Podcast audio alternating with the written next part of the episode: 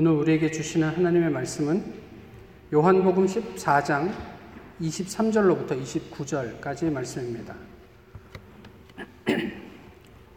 신약성경 요한복음 14장 23절로부터 29절까지의 말씀입니다. 이제 하나님의 말씀을 봉독하겠습니다.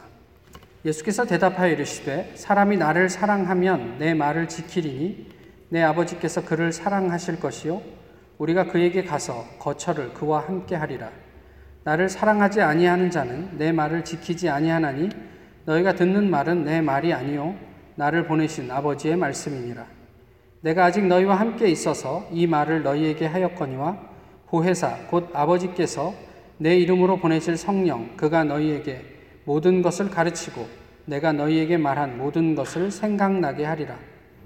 평안을 너희에게 끼치노니 곧 나의 평안을 너희에게 주노라. 내가 너희에게 주는 것은 세상이 주는 것과 같지 아니하니라. 너희는 마음에 근심하지도 말고 두려워하지도 말라. 내가 갔다가 너희에게로 온다 하는 말을 너희가 들었나니 나를 사랑하였더라면 내가 아버지께로 감을 기뻐하였으리라. 아버지는 나보다 크심이라. 이제 일이 일어나기 전에 너희에게 말한 것은 일이 일어날 때에 너희로 믿게 하려 함이라. 아멘.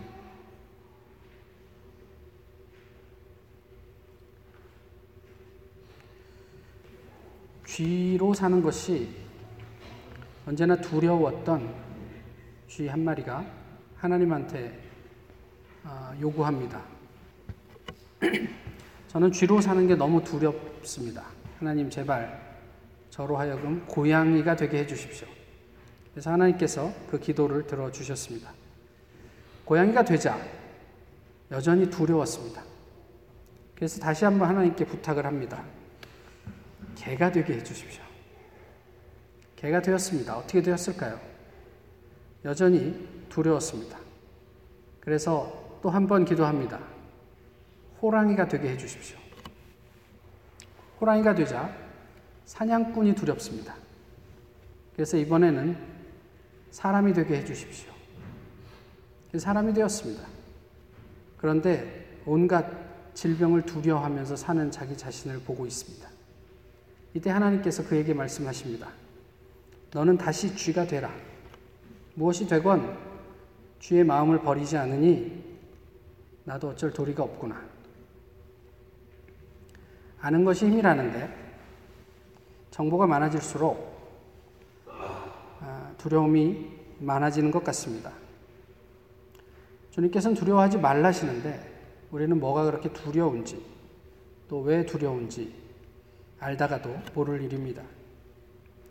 예수님께서 오늘 본문 안에서 제자들을 만나시는데 이제 거의 마지막으로 만나시는 듯 한 느낌으로 제자들에게 말씀을 하시죠. 그 앞에서 제자들은 적잖이 두려워합니다. 오늘 본문 14장 처음은 이렇게 시작을 하고 있죠. 마음에 근심하지 말라. 하나님을 믿으니 또 나를 믿으라. 예수님께서 하신 말씀을 제자들이 다 이해하지 못하니까 내가 이제 너희에게 얘기를 해도 너희가 다 이해하지 못할 거고 들어도 알지 못할 테니 나중에 알게 될때 알게 될 것이다. 라고 얘기하는 게 어쩌면 제자들에게 더 많은 부담을 주었을지 모르겠습니다. 근데 예수님은 반복해서 그 두려워하는 제자들 앞에 27절에서도 마음에 근심하지도 말고 두려워하지도 말라라고 말씀을 하고 있죠. 사실 그렇죠. 이제 죽게 될 어, 것이라는 스승의 말에 어느 제자가 부담스럽지 않을 수 있겠습니까? 사실 그 스승의 한마디 때문에 지금 제자들은 지난 3년여간 자기의 모든 것들을 다 버리고 그 스승에게 올인했습니다. 그런데 이제 그 스승이 이제 그만 자기는 은퇴하겠다. 그리고 죽겠다. 죽게 될 것이다. 이렇게 얘기하니 제자들 입장에서는 적잖이 당황스러웠을 것입니다. 그런데 예수님은 이러한 두려움을 넘어서는데 제자들에게 무엇이라고 이야기하시냐면 평안을 너희에게 준다. 나의 평안을 너희에게 주노라. 이렇게 말씀하세요. 부활하신 후에도 두려움에 떨고 있는 제자들을 향해서 평안이 너희와 함께 할지어다 이렇게 예수님께서 말씀하십니다. 그런데 이 평안을 본문 전체적인 맥락에서 좀 보시면 이게 단순한 우리가 가지는 나는 평안을 누리고 싶다라는 어떤 일정한 소원이 아니라 종말적 구원의 완성이 으로서의 선물을 의미합니다. 다시 말씀드리면 우리에게는 종말인데 그 기다리는 종말인데 예수님에게서는 이미 성취된 은혜란 말이에요. 그래서 이미 성취된 그 은혜를 제자들에게 선물로 주셨다 이 말이에요. 다시요. 예를 한번 들어보실까요? 제가 중병에 걸렸다고 치시죠. 그런데 의사를 만나러 갔습니다. 의사가 씩 웃으면서 요번에 새로 개발된 있는데 이 병에는 이게 특효입니다.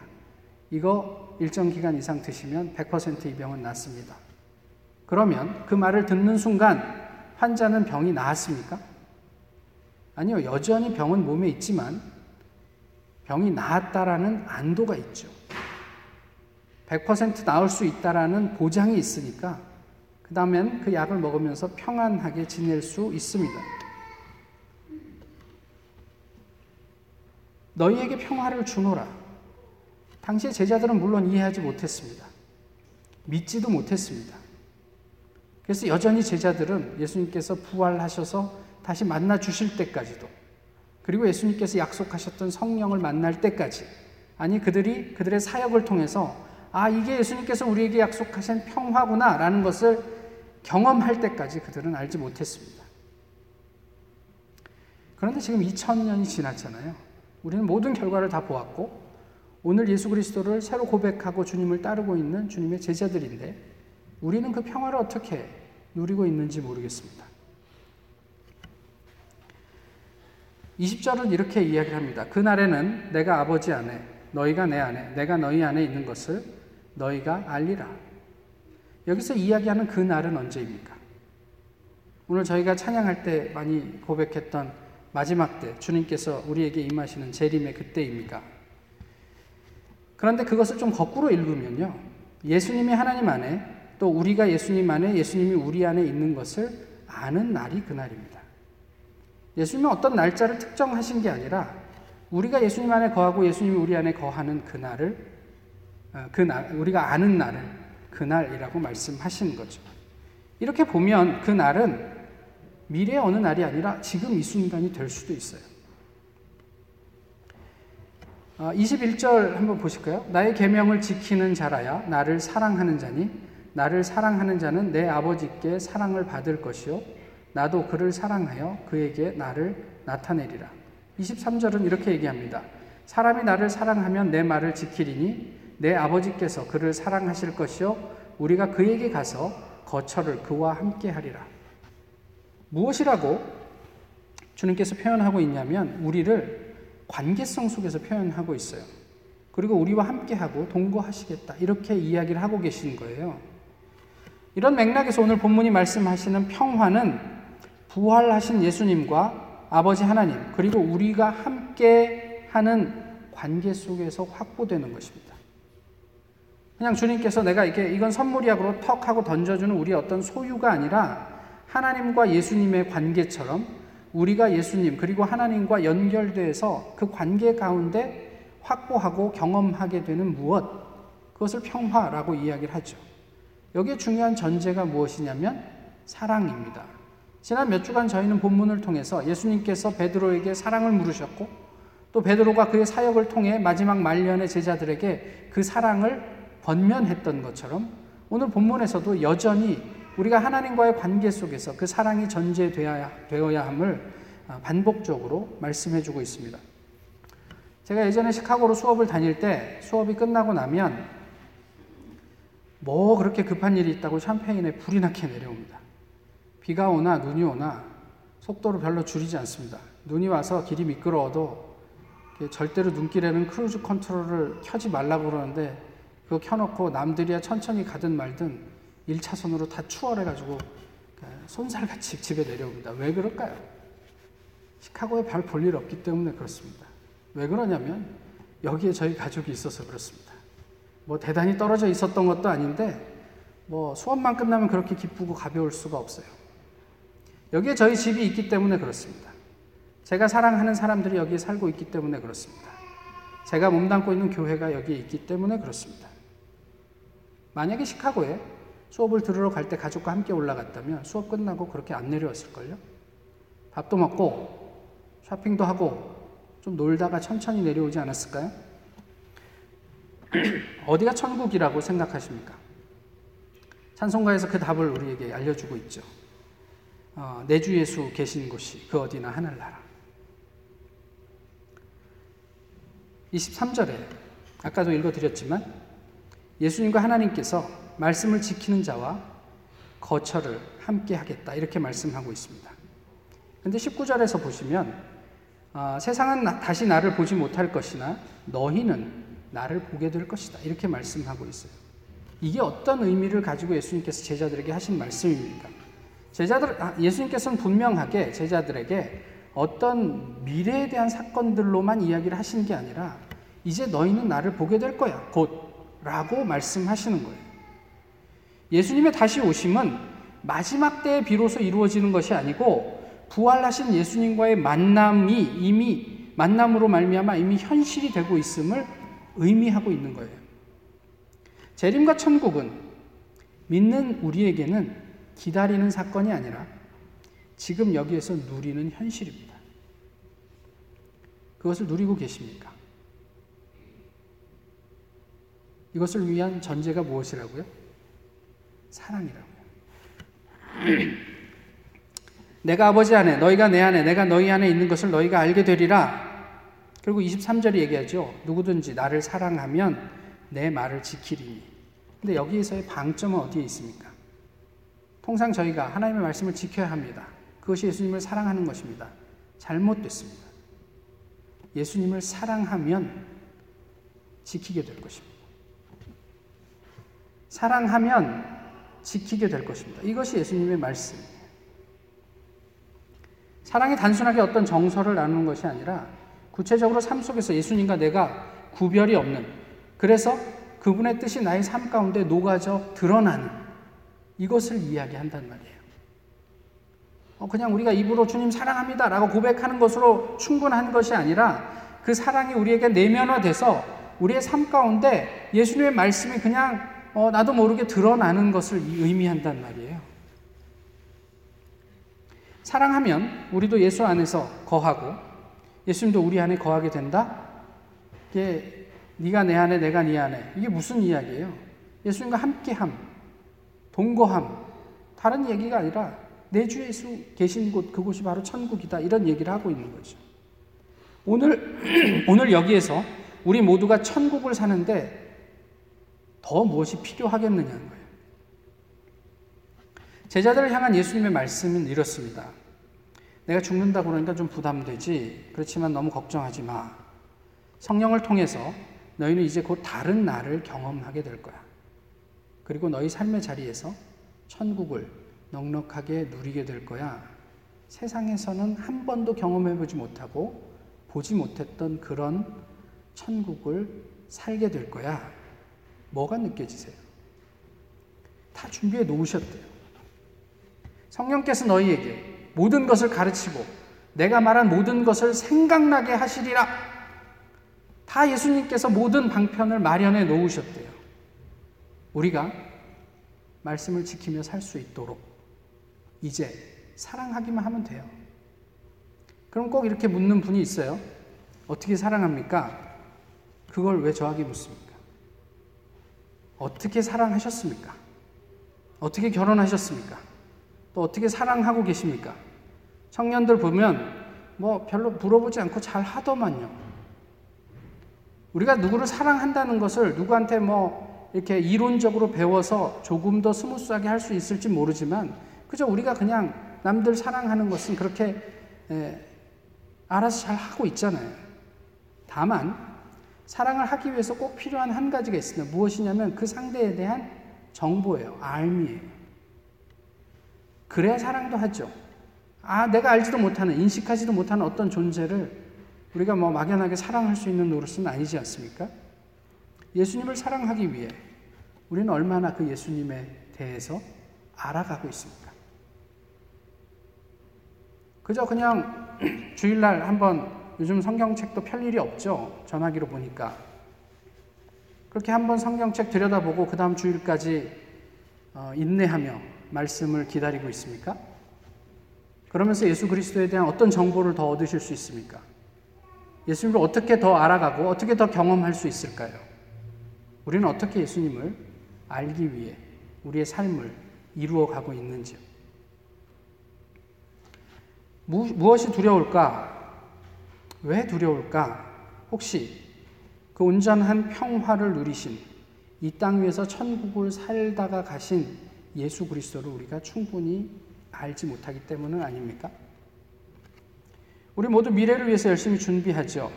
이 타운의 특성상 많은 분들이 하고 있는 공부도 그 중에 하나입니다. 그런데 영적인 준비는 어떻게 하고 계십니까? 질문을 하나 할까요? 우리가 열심히 준비하면 더 나은 삶이 보장됩니까? 열심히 공부하면 박사학위 다 받습니까? 우리 눈에 다 받는 것 같지만 그렇지 않는 분들도 많아요. 그런 분들이 특별히 뭐 더 게을러서 그렇습니까? 나는 그들보다 더 특출나서 박사학위를 받습니까? 우리의 삶은 내가 열심히 그런 한다고 그렇게 되기도 하고 그렇지 않기도 한 거예요. 그것과 무관하게. 물론 팽팽 노는 사람이 뭐 뭔가를 성취할 수 있는 가능성 그렇게 높지 않겠죠. 열심히 공부하면 다 좋은 대학 갑니까? 그렇기도 하고 그렇지 않기도 합니다. 환경 때문에 또 그때 발생한 뭐 여러 가지 조건들 때문에 우리가 대학을 가, 갈 수도 있고 그렇지 못할 수도 있습니다. 열심히 준비해서 스펙을 쌓으면 좋은 직장에 취직할 수 있습니까? 그럴 수도 있죠. 그러나 그렇지 않을 수도 있습니다. 한 가지 재미있는 사실은 이것입니다. 무엇이냐면 확실하게 보장된 길을 정작 우리는 가지 않아요. 하나님께서 확실하게 보장하는 행복과 평화의 길을 저희는 가지 않습니다. 그저 말로만 이야기할 뿐입니다.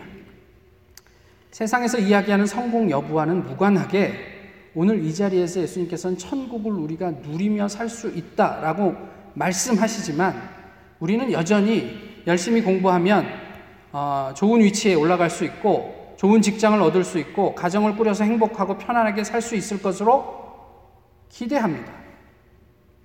우리의 노력으로 그런 것들을 성취할 수 있을 것이라고 기대하면서 열심히 거기에 투자합니다. 그게 나쁜 것은 아니죠. 문제는 여기에 있습니다. 언제나 그래서 학업과 또 신앙이 컨플릭이 생기면 저희는 대개 학업을 선택합니다. 지금 공부하느라 바빠서 예수님 좀 이따 봅시다. 한 3년 후에 봅시다. 학위 받고 봅시다. 안 그런 것 같지만 혹시 이것이 불편한 진실은 아닌가 모르겠습니다. 공부하지 말라는 이야기가 아니에요. 문제는 여기에요. 왜 세상이 줄 수 없는 천국과 그 평안을 세상의 것을 통해서 얻으려고 하느냐. 여기에 문제가 있습니다. 왜일까요? 두려워서죠. 하나님께서 약속하셨는데 그렇게 살면 안 될 것 같은 거예요. 그러니까 하나님은 하나님대로 믿고 내 나름대로 또 다른 보험을 들어놓는 것은 아닙니까? 주님을 사랑하는 사람은 먼 미래가 아닌 오늘 나의 삶의 자리에서 천국을 살 수 있습니까? 별로 대답을 안 하시네요. 그럴 수도 있고, 그렇지 않을 수도 있습니까? 아니요. 성경은 그렇게 이야기하지 않잖아요. 주님을 사랑하면 내가 너희 안에, 너희가 내 안에 살게 된다. 천국을 살게 된다. 이건 무조건 예스예요. 하나님의 약속이기 때문에 그렇습니다. 계명을 지킨다는 것은 문자 그대로 우리가 율법적인 삶을 사는 것을 의미하지 않습니다. 말씀드렸지만 계명을 지키는 것은 곧 예수님과의 릴레이션십이란 말이에요. 이런 사랑의 관계 속에서 우리가 경험하게 될 것, 주님과의 동거입니다. 임마누엘을 경험하는데 지금 언제나 나와 함께 하신 예수 그리스도가 지금 내 옆에 있는 것을 우리가 인지하는데 그 외에 다른 어떤 것이 필요합니까? 무슨 두려움이 있습니까? 쥐 이야기를 하나 더 해드릴까요? 혼기를 앞둔 딸을 둔 아빠 쥐가 있습니다. 항상 이게 조그만하고 힘없는 쥐로 태어난 것에 늘 못마땅했던 이 쥐가 딸에게는 세상에서 제일 크고 강한 신랑을 얻어주었으면 좋겠다 생각을 하고 고민을 합니다. 그래서 먼저 태양을 찾아갑니다. 가서 당신 이 세상에서 가장 강한 것 같으니 내 딸과 결혼해 주면 안 되겠어. 태양이 대답합니다. 내가 강한 것 같지만 구름 앞에서는 꼼짝을 못합니다. 그도 그럴 것 같아서 이 아빠 쥐가 구름을 찾아갑니다. 구름이 대답합니다. 나는 바람 앞에서 꼼짝도 못합니다. 그래서 바람을 찾아갑니다. 바람이 이야기합니다. 내가 크고 강한 바람이지만 애들 동화예요. 뭐 이게 그 토네이도 뭐 이런 거 생각하시면 돼요. 견고한 벽 앞에서는 내가 속수무책입니다. 견고한 벽이 더 강합니다. 그래서 이 아버지가 견고한 벽을 찾아갑니다. 내 아이의 남편이 되어 주시오. 그러자 벽이 이렇게 얘기합니다. 저보다 강한 존재가 있습니다. 쥐가 이빨로 구멍을 뚫으면 저는 속수무책으로 당하고 맙니다. 쥐가 나보다 훨씬 더 강합니다. 아이들을 위한 지어낸 이야기지만 우리의 삶의 모습을 잘 반영하고 있는 이야기입니다. 새 가슴이 뭔지 아세요? 잘 모르세요? 새의 가슴입니다. 그러나 저희는 소심한 사람을 새 가슴이라고 이야기하죠. 야구에는 새 가슴 투수라는 용어가 있습니다. 평소 때 너무너무 공이 좋은데 실제로 경기에만 들어가면 어, 제대로 평소의 기량을 발휘하지 못하는 거예요. 뭐 이렇게 위기라도 맞으면 주자가 루상에 나가 있으면 자기 실력대로 공을 뿌리지 못하는 투수를 이야기합니다. 지금 코치로 일하고 있는 어떤 과거의 투수가 아, 별명이 새가슴 투수였어요. 그때 외국인 감독이 그에게 주문한 것이 한 가지였대요. 아무것도 생각하지 말고 네가 해야 하는 것에 집중해라. 금방 고쳐지겠습니까? 그러면 아무나 다 탈출하죠. 오랜 시간이 걸렸지만 그래도 내가 해야 하는 그 일, 나의 존재 자체에 집중하다 보니 점점 좋아지더라. 이런 이야기를 합니다. 다시 쥐가 되어라. 우리가 기도하고 요구하는 그 무엇을 하나님께서 들어주셔도 우리는 하나님 앞에서 벌벌 떨며 두려워하는 마음에서 조금 더 더 나아가지 못한다면 하나님께서 그 기도를 들어주셔야 할 이유가 무엇이 있습니까? 우리가 쥐로 살든, 고양이든, 사자든, 사람이든 이미 완성된 하나님 나라 그 평화를 오늘 누리실 수 있으면 그것으로 충분한 것 아닐까요? 유사시에만 주님, 주님으로부터 허락된 특별한 평화가 나에게 필요합니다. 라고 간구하지 말고 평소에도 그 평화를 좀 누리면서 넉넉해질 수 있을까요? 예수님 말씀하신 대로 근심도 두려움도 없이 그렇게 넉넉한 평화를 오늘 우리는 어떻게 누리고 있습니까? 예수님을 사랑하십니까? 아니, 예수님을 알아가고 계십니까? 하나님을 믿으십니까? 안 믿으세요? 믿으시죠? 예. 그러면 그의 말씀도 믿으십시오. 평안을 너에게 끼치노니 곧 나의 평안을 너희에게 주노라. 내가 너희에게 주는 것은 세상이 주는 것과 같지 아니하니라. 너희는 마음에 근심하지도 말고 두려워하지도 말라. 29절은 마지막으로 우리에게 이렇게 말씀합니다. 이제 일이 일어나기 전에 너희에게 말한 것은 일이 일어날 때에 너희로 믿게 하려 함이라. 그 일은 다 일어났습니다. 우리는 모르는 게 없어요. 그 예수님께서 약속하신 평화를 누리는데 부족한 게 지금 저희에게는 아무것도 없어요. 그 예수님의 말씀을 믿고 또 예수님을 사랑했던 바울의 고백이 오늘을 사는 우리의 고백이 되었으면 좋겠습니다. 아니, 오늘을 사는 우리의 여유가 되었으면 좋겠습니다. 바울이 이렇게 고백했죠. 우리가 알거니와 우리가 알거니와 하나님을 사랑하는 자, 곧 그의 뜻대로 부르심을 입은 자들에게는 모든 것이 합력하여 선을 이루느니라. 지금 근시 안으로 내가 보는 그 세계가 아니라 영원을 보시는 하나님께서 우리가 어느 자리, 어느 위치에 있든지 우리의 모든 사람 삶을 통틀어 합력하여 선이 되게 하실 것입니다. 평안을 너희에게 끼치노니 나의 평안을 너희에게 주노라. 이 평화를, 이 천국의 여유를 넉넉하게 누리는 우리 모두이기를 소망합니다. 기도하겠습니다. 귀하신 주님, 오늘도 저희 주님 앞에 예배하게 하심을 감사합니다. 또 주님을 고백하며 또 감히 사랑하노라고 말씀드릴 수 있는 은혜를 주심도 감사합니다. 모쪼록 저희의 주님과의 관계가 날마다 새로워지고 온전해지게 하시고 주님께서 이미 이기고 우리에게 허락하신 은혜의 선물을 세상 가운데 넉넉하게 누리게 하옵소서. 세상에 알지도 주지도 못할 주님의 평화를 누리며 세상 가운데 이것이 하나님을 살아가는 천국의 모습이다. 저희의 온 몸으로 삶으로 드러내게 하옵소서. 그렇게 만들어 가실 주님을 기대하며 예수 그리스도의 이름으로 기도하옵나이다. 아멘. 다 같이 찬송가 411장 함께 부르시겠습니다.